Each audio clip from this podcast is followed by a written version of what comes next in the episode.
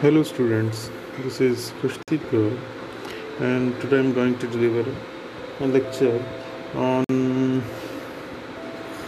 the timetable. Every student must have a timetable of doing different things like studies, playing, going outdoor, or doing homework, and etc. etc. So, if you have a planned timetable, you can give time to every, each and every activity. So, uh, this will give you a positive and better results in your life. So, better be planned and uh, make a timetable of your daily schedule so that uh, uh, you can spend your day in a better way.